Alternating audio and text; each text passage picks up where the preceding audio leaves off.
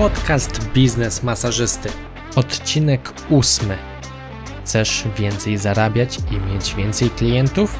Dopasuj się do potrzeb swoich klientów. Cześć, nazywam się Karol Sobczyk i witam Cię w podcaście Biznes Masażysty.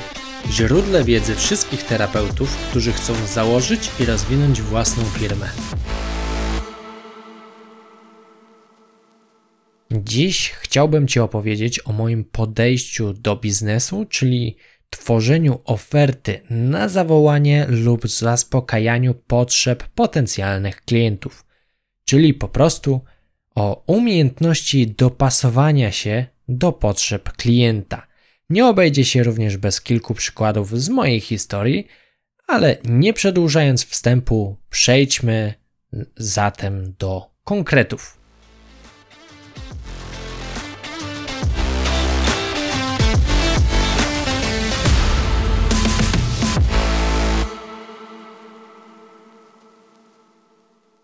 Bardzo dużo masażystów zamyka się w ramach swojej oferty lub w tym, mm, w czym czują się najlepiej.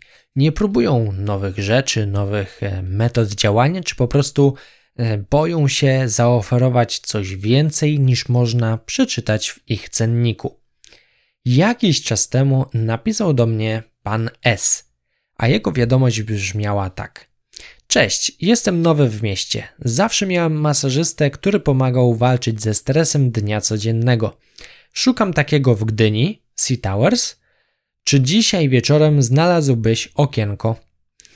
I początkowo nie chciałem podjąć się tej współpracy tak na ostatnią chwilę. Miałem tego dnia sporo masaży, a ostatni masaż miał się kończyć chwilę przed 22 E, I napisałem panu S, że kończę o 22 i niestety nie dam rady tego samego dnia go wymasować. Jednak e, dodałem, że następnego dnia mam jeszcze wolne okienko. Pan S e, odpisał mi, że 22 to jeszcze środek dnia, a niestety następnego dnia pasowało mu w tych godzinach, co już miałem niestety zajęte. E, do tego jeszcze dopisał, że jakby co, to do północy jestem dziś dostępny, dodatkowy procent może wchodzić w grę. Więc skracając e, tę historię, pan S chciał masaż na już, na dziś, godzina nie grała roli. Masaż miał być 90-minutowy, relaksacyjny i odprężający oraz e, pan S lubi masaże z podgrzewanym olejkiem, ale jeśli nie będę miał to nic się nie stanie. E, jak to wyglądało z mojej, z mojej strony?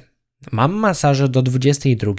Specjalizuję się w masażach terapeutycznych, a mój autorski masaż, jaki najczęściej wykonuję, to masaż klasyczny w połączeniu z masażem tkanek głębokich E, a takie masaże czysto relaksacyjne wykonywałem bardzo rzadko. Przypomnę, że ta historia była już jakiś czas temu, teraz mam znacznie więcej masaży relaksacyjnych, więc trochę inaczej to wygląda. E, I ostatnie, nie miałem podgrzewacza do olejku. I mógłbym po prostu zrezygnować z tego zlecenia, jednak mm, coś mnie tknęło i stwierdziłem, że Czemu miałbym rezygnować? Dopasuję się. Mogę to zrobić. Więc co zrobiłem? Przede wszystkim zrobiłem lekkie przemeblowanie w grafiku i przyjechałem do pana S na 21 do Sea Towers.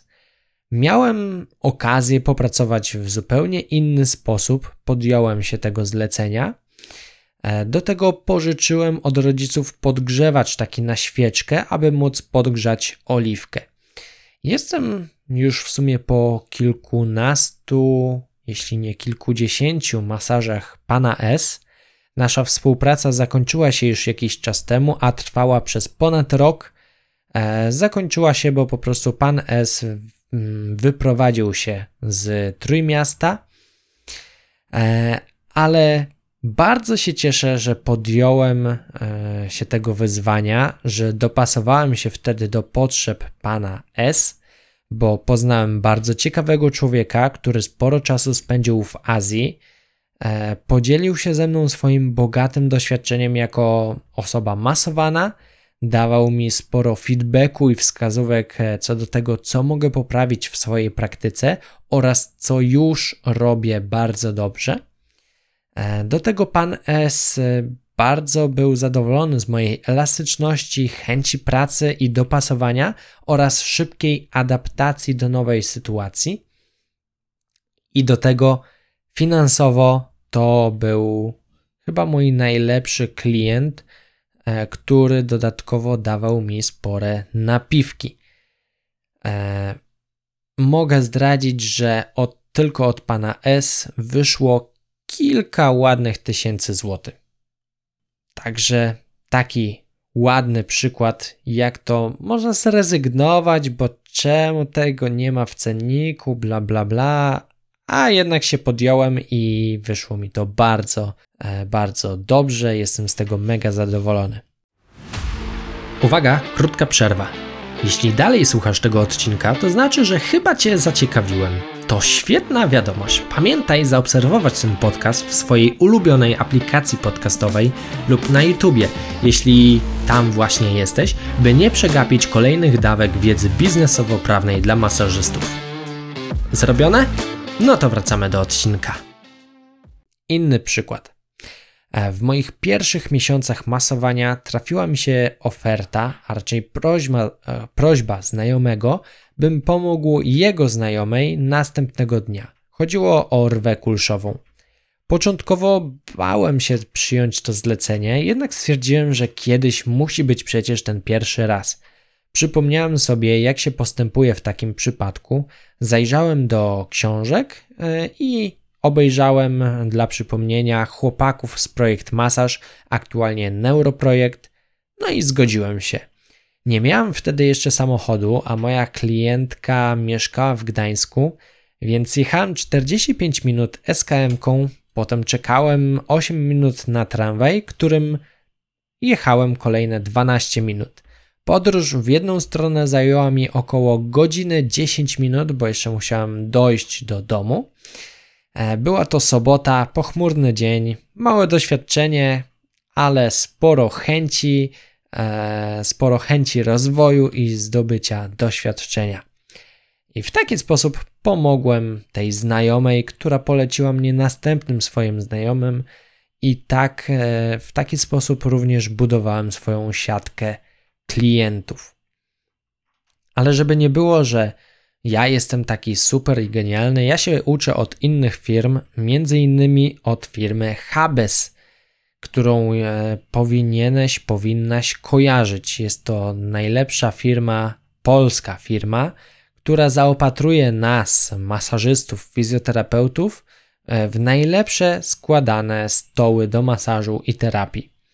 Dwa lata temu byłem na urlopie w Zakopanem i miałem potrzebę posiadania stołu do masażu.